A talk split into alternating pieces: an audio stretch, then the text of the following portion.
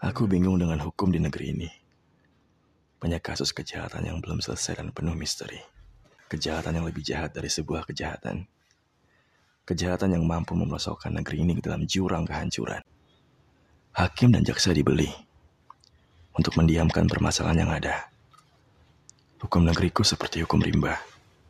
Yang berkuasa semakin berjaya, yang lemah semakin menderita. Hukum negeriku hukum yang memaksa. Tapi kau tak mampu melihat dengan kedua mata.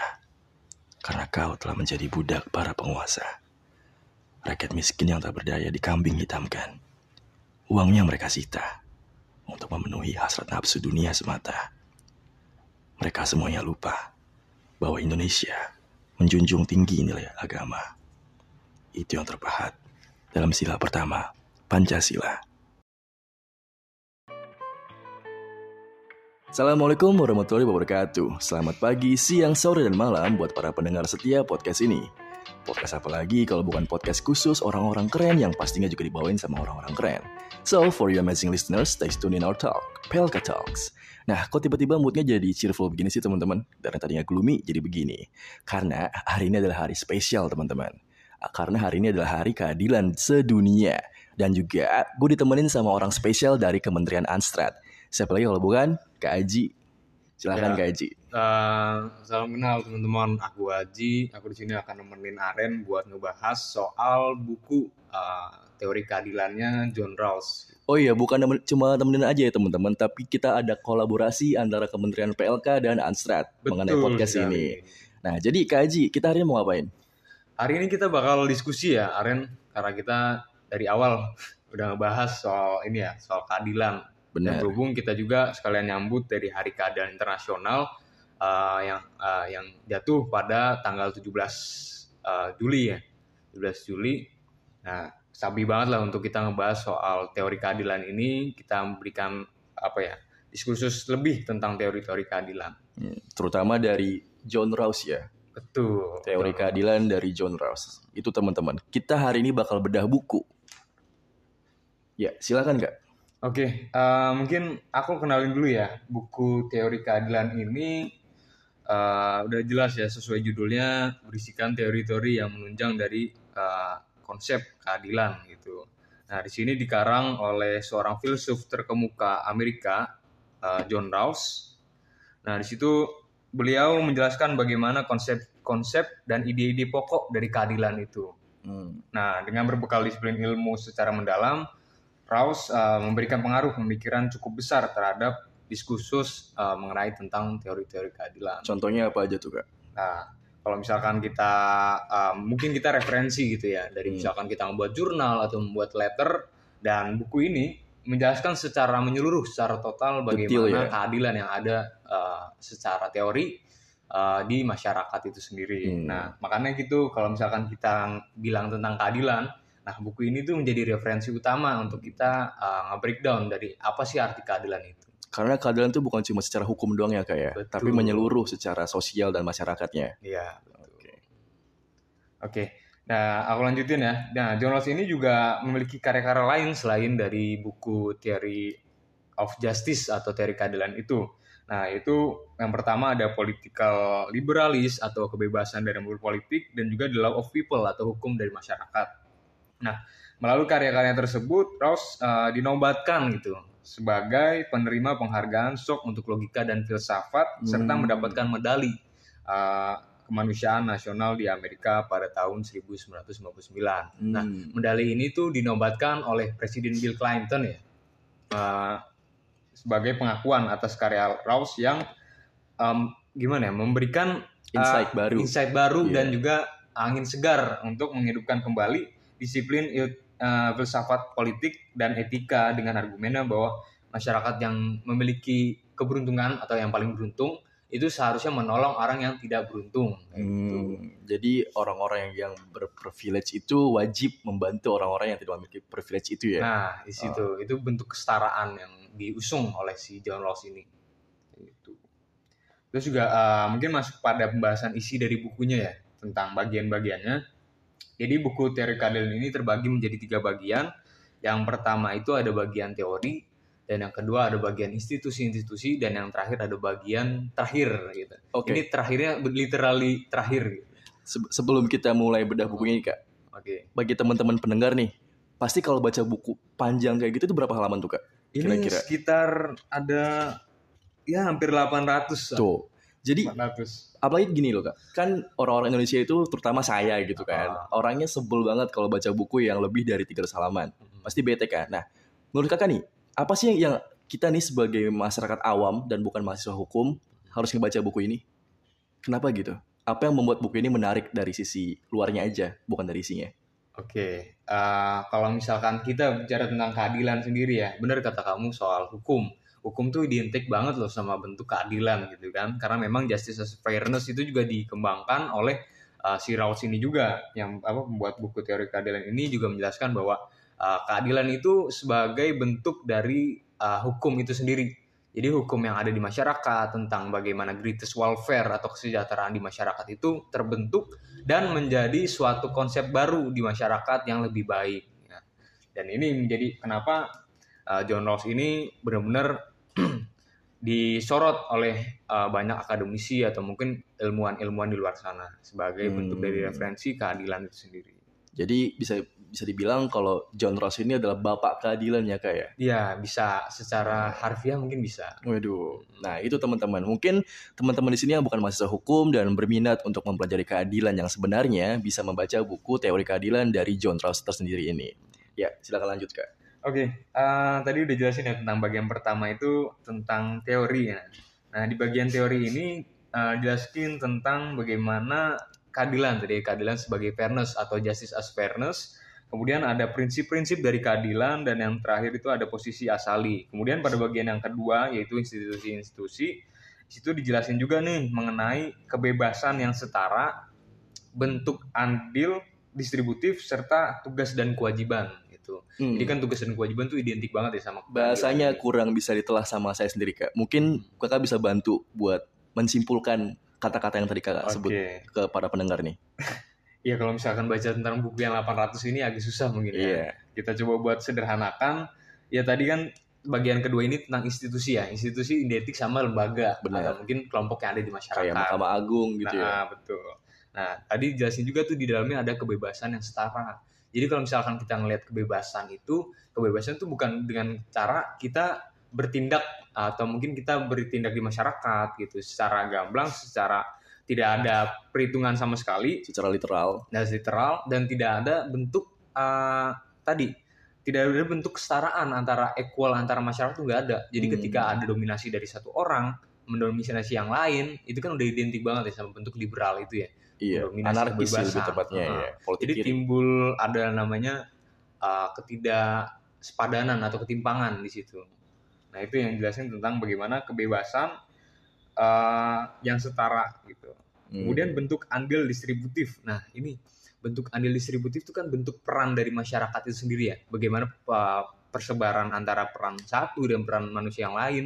Dan di situ tidak boleh sampai ada bentuk ketidakadilan yang ketimpangan. ketim eh, ini ya betul. Jadi ada ketimpangan. Oh, yang ini adil, yang ini tidak merasa adil. Nah, itu bukan bentuk keadilan yang hakiki. Jadi Hmm. terus juga ada tugas dan kewajiban ya. Tugas dan kewajiban Iya. kita sebagai warga negara membayar negara, pajak, membayar pajak. menuruti peraturan yang ada gitu. gitu. Terus juga harus menaati peraturan-peraturan yang ada di Indonesia atau mungkin di hukum internasional kayak gitu. Gitu apa? Jadi kebebasan yang sebenarnya itu adalah kebebasan yang juga ada aturannya. betul. Gak bisa secara gamblang kita ngelakuin seenak jidat gitu kayak. Mm, betul. Ya kalau misalnya saya enak jidat ya kita hidup di dunia Play by the rules lah kayak. iya kayak. beda Oke. terus. Jangan sampai kita malah Tapi, kayak hewan. Kan ada kata-kata nih kak, ada kata-kata yang udah sering banget dilontarin bagi pelanggar hukum. Hukum itu dibuat untuk dilanggar. Menurut kakak gimana tuh? Eh, mungkin eh, hukum untuk dilanggar ya itu udah jelas terlalu rebel mungkin ya terlalu Iya. rebel terhadap suatu ketetapan yang udah ditentukan oleh kelompok masyarakat atau mungkin lembaga tapi memang kalau inisialnya ini kita lihat dari sisi sosiologisnya bagaimana bentuk eh, kenakalan remaja Hmm. itu kan dari identik sama bagaimana uh, suatu hal yang udah paten, suatu hal yang udah pasti dan itu punya nilai kebaikan atau kebahagiaan itu malah dilanggar gitu. Itu kan bentuk dari ben- apa? kenakalan atau rebelitas dari masyarakat sendiri. Tapi apa itu bisa disebut keadilan? Karena kan dia hidup sesuai sesuai kemauan dia. Apa bisa disebut keadilan juga? Nah, inilah uh, bentuk kebijakan atau mungkin peraturan yang ada di masyarakat tidak mungkin tidak mengikuti fasilitas eh partisipasi. Tidak mengikuti partisipasi publik yang ada. Pasti kita pasti uh, menjara atau mungkin mengikuti aspirasi-aspirasi yang muncul dari masyarakat itu sendiri. Nah, makanya peraturan itu nggak serta-merta muncul uh, di masyarakat hanya sebagai bentuk ah ini mah ngelarang gue doang hmm. atau ngelarang lu doang kayak gitu. Tapi si peraturan ini bentuknya lebih ke universal. Uh, universal. Kita ini untuk semua masyarakat, untuk memberikan uh, konstruk sosial yang baik dan juga sebagai uh, kontrol terhadap perilaku perilaku-perilaku yang ada di masyarakat. Itu hmm. secara sosiologisnya ya. Jadi berarti orang-orang yang melanggar peraturan dan tetap kekeh kalau mereka mau hidup bebas itu mereka juga secara tidak langsung tidak uh, tidak hidup secara adil kayak. Ya. Nah. Mereka merugikan orang lain juga. Oke, begitu teman-teman. Makanya kalau ada peraturan itu diikutin, jangan dilanggar. Terus juga jangan malah victim blaming. Kalau ditilang berarti Anda yang salah, bukan polisi yang salah, oke? Iya. Kalau udah ditilang lebih ke pasrah sebenarnya. Yeah. Tapi kalau misalkan emang di antara mungkin nanti dari masyarakat sendiri sama polisi dan memang nggak sesuai apa dengan apa ya prasyarat atau mungkin dari ketentuan-ketentuan yang udah diserahkan oleh polisi ya kita boleh nentang karena kita hmm. punya hak untuk bersuara juga ya freedom of speech. Iya benar. Itu namanya keadilan teman-teman. Hmm. Terus uh, mungkin masuk ke tadi ya bagian yang ketiga yaitu bagian tentang terakhir. Nah di sini dijelaskan juga nih tentang kemanfaatan itu sebagai bentuk dari rasionalitas. Nah kita menganggap bahwa kemanfaatan itu uh, tidak hanya sebagai suatu konsep yang udah uh, pasti ya atau sta, apa statis gitu Nah, kita menganggap bahwa kemanfaatan itu bentuk yang dinamis karena bersinggungan sama bentuk rasionalitas atau mungkin hmm. kalau misalkan teman-teman rasionalis itu lebih identik sama hal-hal yang bisa di logika lah, pragmatis lah, ya. pragmatis ya, demi kebaikan sesama. Hmm. Terus juga di bagian ketiga ini dijelaskan juga tentang bagaimana rasa dari keadilan itu dan juga manfaatnya juga dari keadilan itu. Nah, itu bagian terakhir dari buku uh, teori keadilannya John Rawls ini. Hmm. Baik, karena bedah buku ada kelar nih kak ya kira-kira uh, kakak mau nyampein sesuatu nggak kepada para pendengar nih? Kenapa kita harus ngebaca buku ini secara mendalam?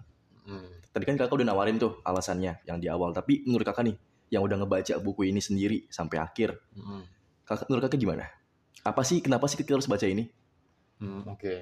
uh, eh, kalau dari aku sendiri ya ngelihat bahwa uh, mungkin dari sisi akademisi dulu ya, jurnalis ini kan melalui buku teori keadilan ini mencoba untuk uh, menengahkan atau menghindari dari konflik tentang pertentangan uh, mengenai klaim antara kebebasan dan kesetaraan. Nah, kebebasan dan kesetaraan itu kan sebenarnya hampir sama ya kalau misalkan kita lihat. Nah, di sini tetapi ada perbedaan pendapat bahwa si keadilan ini apakah masuk ke bentuk kebebasan atau lebih masuk ke bentuk kesetaraan, lebih masuk ke freedom atau lebih ke equal kayak gitu. Itu hmm, kalau misalkan kita lihat sebenarnya antara kebebasan dan uh, kesetaraan ini di bukunya teori uh, teori keadilan itu jelaskan bahwa hal kedua hal tersebut bisa diintegrasikan menjadi suatu hal atau jadi konsep yang disebut sebagai justice as fairness seperti yang tadi udah jelasin di bab, uh, bagian pertama hmm. gitu. Nah, kalau untuk uh, orang yang mungkin masyarakat umum ya atau yang awam uh, melihat dari buku teori keadilan ini uh, bisa jadi sebuah referensi bahwa sebenarnya adil itu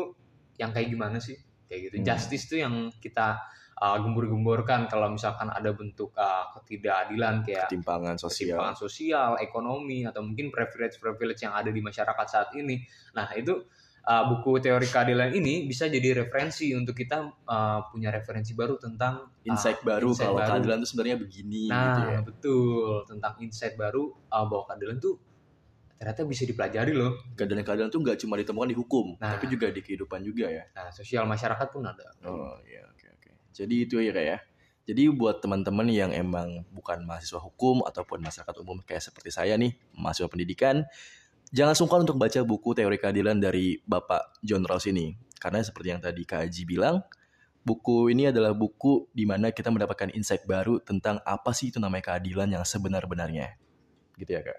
Betul. Oke deh. Ngomongin bedah buku nih, saya juga penasaran nih. Tadi kan kakak bilang tuh, kalau keadilan ini bukan cuma terjadi di hukum aja, tapi juga di kehidupan bermasyarakat. Nah, saya pengen masuk nih kak Menurut kakak nih, fenomena good looking lebih dapat keadilan ketimbang yang normal looking itu gimana sih kak? Menurut kakak sendiri? Menarik ya, Ren.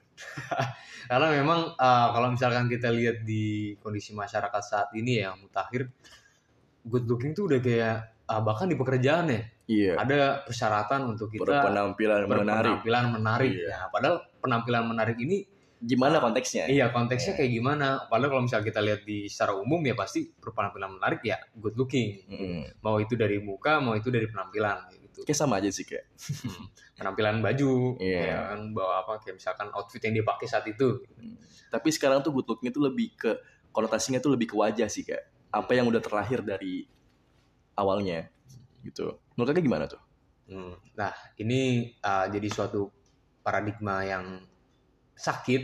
Nah, Hmm. Bagi sebagian orang pasti sakit, apalagi Dan yang tidak adil banget gitu, ya. Nah. nggak fair. nggak fair karena uh, nggak semua orang punya penampilan yang sama. Tuhan Setuju. menciptakan manusia kan berbeda-beda juga Iya. ya, mau itu dari ras, etnis dan yang lain-lain seperti itu. Nah kalau misalkan kita lihat dari fair atau nggak fairnya, uh, mungkin yang pertama harus, ah hal yang pertama harus kita lakukan adalah menerima kenyataan tersebut. Karena memang faktanya di masyarakat uh, hal-hal yang berbau indah atau yang terkesan indah itu lebih dipandang Hmm. oleh orang lain kayak gitu. Dan ketika kita coba buat kaitin sama teori keadilannya John Rawls, nah uh, bagaimana bentuk keadilan yang ada di masyarakat, menurutku kalau misalkan lihat dari referensi ini, uh, keadilan yang ada pada good looking jelas ini ketidakadilan. Karena uh, ketika mereka merasa adil, sebenarnya good looking ini bukan parameter untuk kita bisa berkembang atau berkarir ke depannya. Tapi? Tapi uh, dengan catatan memang uh, ketika kita berhadapan sama uh, profesional atau mungkin kayak ada nih kayak SPG gitu atau SPB kan emang butuh good looking ya iya. karena Karena itu uh, yang di, diperjualbelikan itu emang wajahnya dan Ah, penampilannya. penampilannya itu selain dia menawarkan uh, barang dia juga menawarkan suatu keindahan dari mungkin dari mukanya dari gaya penampilan kayak gitu kepada uh, customer atau mungkin klien yang ada di uh, perusahaan tersebut Tapi ngomongin tentang Gitu. pekerjaan nih kak, kita tahu kalau di dunia entertainment itu wajah nomor satu kan pastinya. Menurut kakak sendiri nih, banyak banget kasus di Indonesia maupun di luar negeri, ada aktor yang sangat-sangat bertalenta, aktingnya bagus, tapi kadang-kadang kalah sama aktor yang aktingnya biasa aja, tapi wajahnya good looking. Nah, Mm-mm. menurut kakak sendiri, apakah ketid- ketidakadilan ini wajib disingkirkan atau dibiarkan saja? Karena kan sebagaimana kita adalah konsum konsumer para entertainment yang ada di dunia ini, kita maunya ngeliat yang indah-indah kan? Hmm. Kita maunya ngeliat sesuatu yang gak pernah kita lihat sebelumnya. Nah, dari ketidakadilan yang ada di dunia entertainment ini, menurut kakak bagaimana? Oke, eh, entertain ya. Lebih ke banyak bagaimana hiburan ya, hiburan kepada masyarakat. Jelas kalau misalkan kita lihat dari parameter privilege good looking gitu ya. Ya pengen orang-orang pengen lihat di TV-nya atau mungkin di HP-nya ya Orang-orang yang indah, indah, dipandang gitu. dipandang, Seger, enak. adem, wangi jadi gitu ya. mood booster lah buat Iya. dia hari itu ya kan. Nah kalau misalkan kita lihat dari hal tersebut ya ada keuntungan, ada manfaat bagi beberapa orang gitu. Tapi kalau misalkan kita lebih dalam nih tentang paradigma dari uh, Good looking good ini. looking ini, itu malah merugikan Benar. karena ketika kita membuilding pemikiran bahwa ah good looking lebih profesional, lebih ber lebih punya bargaining apa value untuk yang lain itu malah jadi apa ya bentuk kerugian bagi uh, orang-orang yang tidak good looking gitu karena memang orang-orang melihatnya dari fisiknya saja Benar. tidak melihat dari kapasitas atau mungkin Dan kualitas dari orang yang Terkadang tersebut. juga orang-orang good looking itu effortnya hanya setengah-setengah saja karena emang sudah terbantu sama penampilannya. penampilan Iya. itu Karena itu yang sangat banget dirasakan di dunia entertainment saat ini kak. Hmm. Banyak banget aktor-aktor yang aspiring gitu. Betul. Kayak ini nih, kayak ada artis muda yang terkenal karena salah satu saudara kerabatnya meninggal gitu. Dia kan mas, dia kan main film nih, Oh, tapi aktingnya begitu gitu. Jadi Siapa itu dia? yang dibahas. Aduh, jangan sebut merek. Jadi bakal kena masalah. Oke. Oke. Oke ya kak, ngomongin privilege nih. Hmm. Privilege itu bentuk ke- ketidakadilan gak sih kak? privilege uh, privilege itu kan tentang hak istimewa ya tentang hak istimewa Uh, jadi setiap orang punya privilege sendiri mungkin dari Aren misalkan punya privilege sebagai seorang yang pintar Hmm, dan itu orang yang teman-teman. cerdas ya mungkin uh, dia punya hak privilege itu dan ketika misalkan ada dosen atau guru yang uh, ada misalkan ada suatu event tentang lomba atau mungkin tentang hal apa pun yang berbentuk uh, inilah penghargaan pasti yang diajak lebih awal orang-orang yang pintar atau orang-orang yang cerdas itu kan bentuk privilege ya tapi nah. mungkin itu bisa diargumentasi kak kalau itu bukan privilege kak tapi karena effort hmm. karena gini pintar itu kan bukan sesuatu genetik kan hmm. pintar itu sesuatu yang dikembangkan misalkan kalau jangan ambil contoh saya ambil hmm. contoh yang hmm. lain gitu misalkan teman saya tuh jadi orang paling pintar di kampusnya hmm. karena dia belajar belajar dan belajar apakah salah misalkan kalau ada dosen yang memang mengutamakan dia terlebih dahulu kalau ada apa-apa karena dia berprestasi dan pintar. Menurut saya itu bukan privilege kak, tapi sebuah effort yang di reward nah, gitu kak. Nah, uh, kalau misalkan kita lihat privilege sendiri kan hak istimewa ya. Itu mau dia dari bentuknya di di kalau ascribed kalau di sebuah sosial gitu ascribed itu lebih di uh, diberikan karena keturunan. Assigned itu karena keputusan diberikan. masyarakat. Ya, ya diberikan. Terus yang ascribed, assigned, terus yang terakhir itu uh, bagaimana diberikan uh, karena memberikan pres apa prestasi atau mungkin kayak tadi ya, ya reward, prestasi reward kayak gitu. Nah hak privilege ini juga sebenarnya kalau misalkan kita lihat nggak uh, serta merta itu cuma kita diem terus kita dapat hak istimewanya itu jadi Benar. privilege ini sebenarnya sesuatu yang diraih ataupun didapatkan ya. Uh, bisa didapatkan dari, dari keluarga, keturunan, bisa didapatkan dari pernyataan masyarakat terhadap dia atau mungkin dari effort yang kamu eh, misalnya lu lakukan di uh, misalkan di sekolah, lu belajar sampai uh, habis banget lah di antara teman-teman ya. Ketika itu ada di masyarakat, mereka pada buat apa buat fokus ke lu, oh lu orang yang pinter karena lu belajar terus. Nah, itu kan ada privilege ya. Dan privilege itu jadi suatu hal yang bakal dipakai lo ke hal-hal misalkan nanti kayak tadi tuh uh, mengajak lomba atau mungkin peneliti penelitian sama uh, dosen-dosen atau guru-guru kayak gitu. Tapi secara garis besar sendiri nih kak, mm-hmm. privilege itu cenderung merugikan atau menguntungkan orang lain. Nah, uh, oke. Okay. Dari garis besarnya aja nih, mm-hmm. bukan buat para yang punya privilege-nya, tapi buat yang nggak para punya privilege-nya. Oke. Okay. Itu gimana tuh kak? Oke, okay. uh, privilege sebenarnya kalau dibilang privilege, aku sendiri nggak terlalu punya privilege yang tinggi ya, uh, Ren. Gue termasuk kita semua yang, gitu gak? Iya, kayak gue kadang-kadang ngerasa bahwa ah gue nggak punya orang uh, keluarga yang dari basic atau mungkin dari ilmu ilmu yang memadai. Kayak misalkan ada ilmu teknik kan keren ya teknik kayak gitu. Dan mereka terjun di pertambangan atau mungkin di konstruksi pembangunan industri kayak gitu. Terkadang itu jadi privilege juga karena ketika itu udah masuk ke pembicaraan di uh, di kalangan keluarga besar lah misalkan. Wah orang-orang ini dari teknik. Nah dia punya privilege bahwa ah keluarganya keluarga yang ada. ada gitu. Atau mungkin uh, dari kedudukan orang tua yang lebih punya jabatan tinggi. Itu kan privilege juga ya. Anaknya mungkin dari sisi ekonomi dari sisi sosial mereka lebih dipandang dibandingkan orang-orang yang mungkin orang tuanya uh, ekonominya rendah atau menengah kayak gitu. Itu privilege juga. Nah kalau misalkan kita lihat dari bentuk privilege yang hanya diraih karena keturunan kayak gitu itu jelas uh, akan menimbulkan suatu kerugian karena bakal inequal ya, bakal sosial inequal. kayak ada ada kesenjangan sosial juga dan ketimpangan juga di antara masyarakat. Nah, kalau misalkan kita lihat dari sisi effortnya apa yang dia lakukan itu uh, misalkan tadi uh, belajar atau mungkin bekerja berkarir gitu untuk mendapatkan privilege itu jelas itu jadi suatu hal yang nggak bisa kita tentang ya orang udah capek-capek untuk bereffort untuk memberikan validasi terhadap uh, privilege-nya sendiri malah dianggap bahwa uh, dia uh, menyalahi aturan untuk bisa mendapatkan privilege dan dianggap lebih unggul atau dominasi kayak gitu kan lebih nggak adil ya kayak gitu malah jadi lebih nggak adil lagi. Nah, padahal di konsep di teori keadilan ini jelaskan bahwa uh, keadilan itu sendiri tidak bisa untuk mengunggul dari keadilan orang lain. Jadi ada hak antara keadilan kita dengan keadilan orang lain.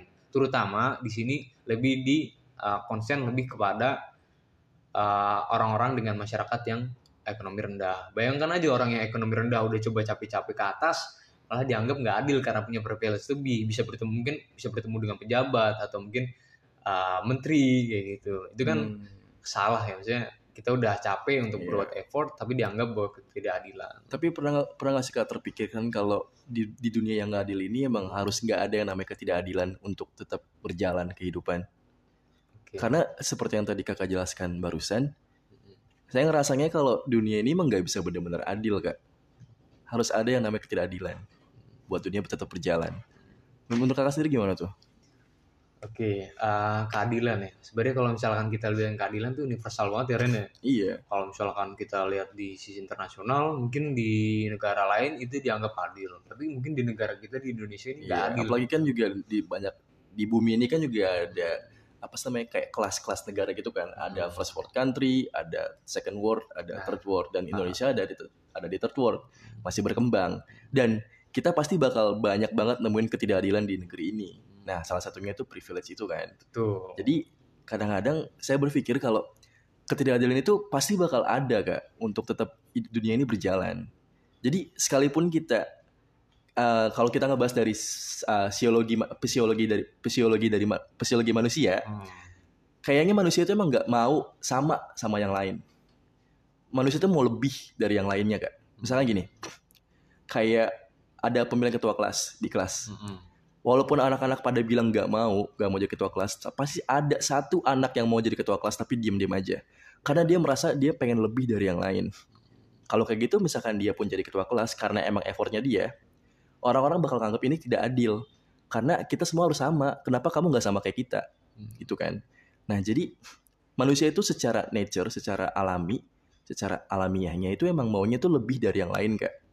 Dan misalnya kalau kita ngomongin ide, ide- ideologi politik komunisme itu kan salah satu ideologi yang mengarah ke keadilan banget. Kesetaraan. semuanya sama. Nggak ada lah ya. nggak ada setrasta nggak ada kelas nggak ada apa-apa. Tapi lihat kenyataannya masih ada orang-orang pemerintahan. Walaupun uh, orang-orang pemerintahan hidupnya di uh, di apartemen-apartemen biasa kayak rakyatnya tapi mereka juga punya privilege yang lebih dari rakyat biasanya. Jadi maksud saya itu ketidakadilan itu udah jadi human nature gitu kak. Kita nggak bisa ngelepas itu nggak bisa ngelepas itu semudah yang kita kira. Jadi semudah sudah sesusahnya kita berusaha buat melepas ketidakadilan di dunia ini nggak bakal hilang. Karena secara alaminya itu ketidakadilan itu adalah bagian dari manusia dan manusia nggak mau sama sama yang lain mereka mau beda mau dari segi tampang dari segi dari segi ekonomi dari segi kemampuan mereka mau yang lebih dari yang lainnya itu sih kalau menurut saya Iya. Kalau dari Aren kayak gitu ya Ren. Iya. Soal keadilan ini ya. Berarti lu sendiri nganggap bahwa ketidakadilan ini suatu hal yang ada pasti ya, human nature yang ada, di ada masyarakat. dan pastinya nggak bakal hilang gitu aja Oh. Berarti uh, mungkin kalau misalkan kita lihat uh, ketidakadilan, jelas uh, pasti bakal ada ya. Misalnya lu bisa lihat ada di uh, tempat kelas lu mungkin kayak tadi di uh, kelas lu ada yang lebih mendominasi ketua Itu kelas, contohnya, iya. contohnya. Terus mungkin ada di organisasi juga ya. Iya. Nggak mungkin kan walaupun nggak uh, nonjolin tapi ah. seenggaknya pasti ada pasti misal kementerian lah ada yang namanya menteri ada wakil menteri dan ada staf dan kaditjen kayak gitu itu kan ada strata ya ada hierarki kayak gitu. Kalau misalkan kita lihat dari sisi kesetaraannya jelas nggak bakal terpenuhi ya. Nggak bakal adil di situ. Tapi kita lihat lagi bahwa ketidak ah, keadilan ini ya ah, harus melihat dari keadilannya orang lain dulu. Bagaimana konsep keadilan yang ada pada diri pribadi kita itu berhadapan dengan keadilan yang dianggap oleh orang lain. Ya sama-sama menimbulkan bentuk kebaikan atau kebahagiaan. Nah, itu yang jadi concern dari uh, sebenarnya teori keadilan yang dijelasin sama Rawls ini ya sama John Rawls ini bahwa ya kalau misalkan kita bicara tentang keadilan ya bicara tentang bagaimana kita bahagia bagaimana kita merasa sejahtera di antara masyarakat kayak gitu. Nah tapi memang kalau misalkan kita lihat apakah nggak bakal ada gitu di masyarakat oh pasti semuanya bakal adil gitu. Oh nggak juga. Karena memang uh, ketidakadilan ini pasti bakal ada. Dan keadilan pun itu masih bentuk dari idealistik jadi emang orang-orang beranggapan bahwa ya keadilan ini yang perlu dibangun. Kayak gitu. Karena uh, keadilan itu merupakan suatu kewajiban dari suatu institusi. Nah ketika institusi berhasil untuk memberikan keadilan kepada masyarakatnya kepada uh, welfare atau kesejahteraan masyarakat nah itu malah jadi suatu goals uh, bahwa nggak apa-apa lah cuma sekitaran RT lah tapi kalau misalnya orang-orang sejahtera berarti institusinya itu udah berhasil memberikan suatu keadilan terhadap masyarakat Hmm. dia bisa menimbulkan toleransi antara satu dan yang lainnya bahwa oh ini adil oh ini yang gua anggap adil kayak gini yang lo anggap adil kayak gini dan nggak ada merasa ru- dirugikan atas hal itu Hmm. Berarti yang saya tanggapin dari pernyataan kakak itu keadilan itu sifatnya itu uh, perspektif aja ya. Ah, ah. Walaupun emang ada takarannya, tapi sesuai perspektif masing-masing aja ya. Hmm. Mas yang yang saya masukkan itu kan kayak keadilan lewat individunya, bukan lewat secara menyeluruhnya gitu. Karena menurut saya manusia tuh nggak bakal bisa ngerasa adil, karena pasti bakal ada aja yang ngerasa iri sama yang lain gitu kan. Jadi buat menghilangkan ke- ketidakadilan di manusia itu sulit banget, karena emang udah jadi sifat alaminya gitu dari lahir.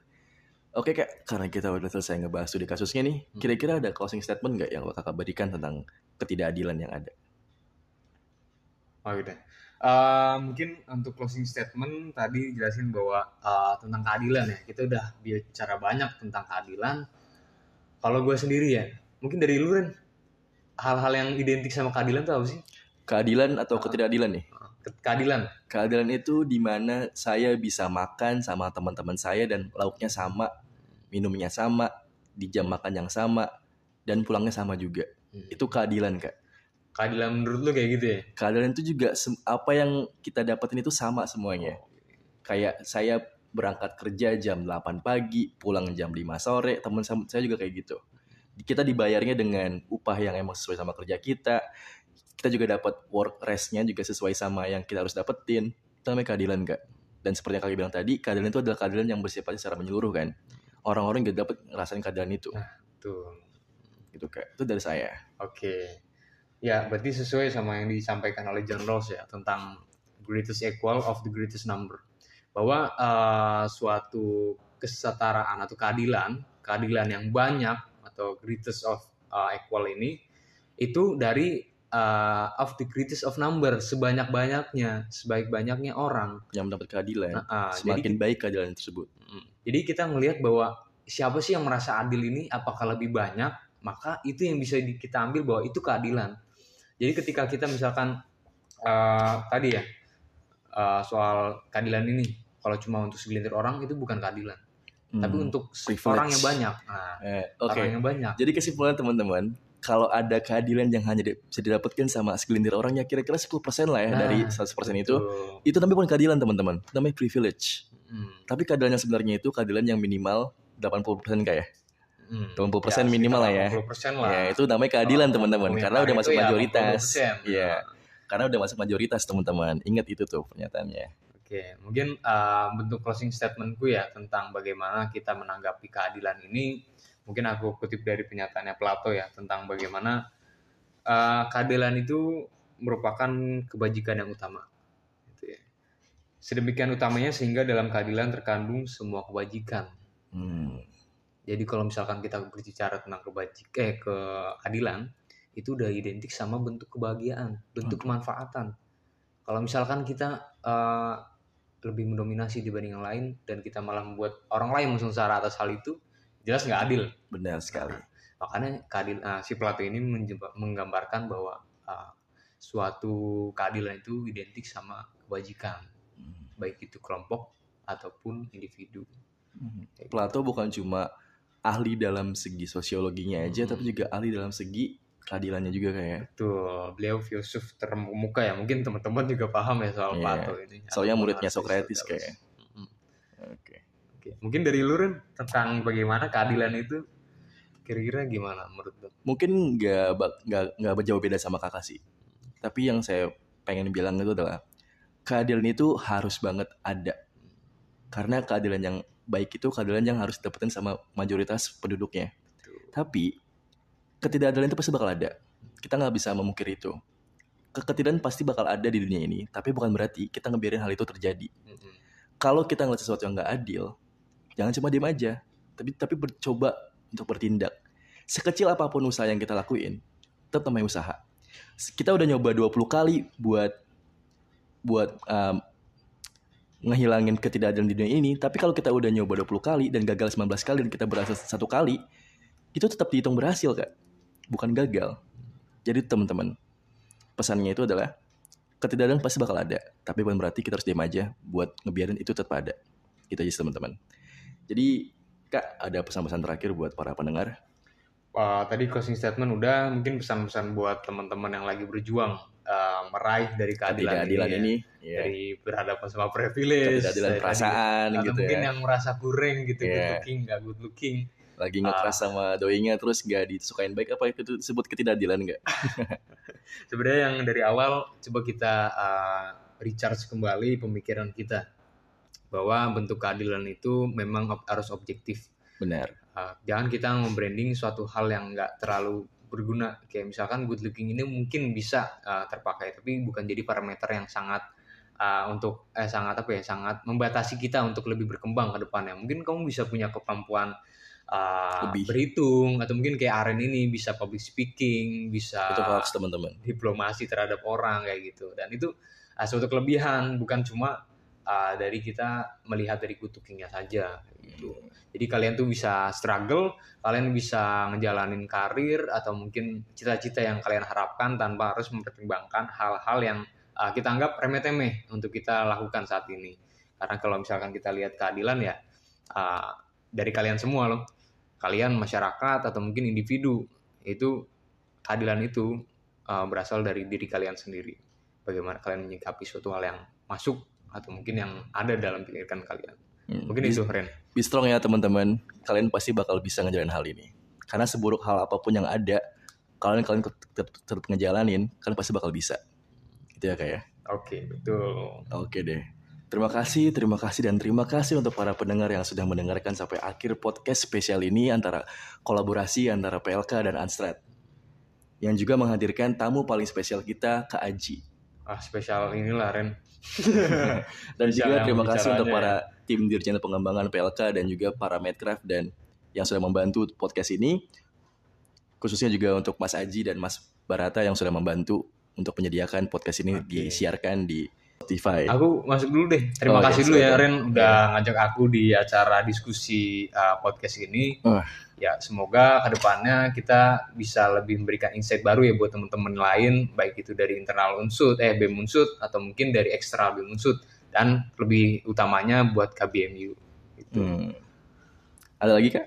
Mungkin itu dari aku. Oke deh. Kalau begitu, seperti biasanya teman-teman, gua Aren selaku host keren di podcast keren ini mengucapkan terima kasih sekali lagi dan undur diri. Stay tune in our talk. PLK Talks.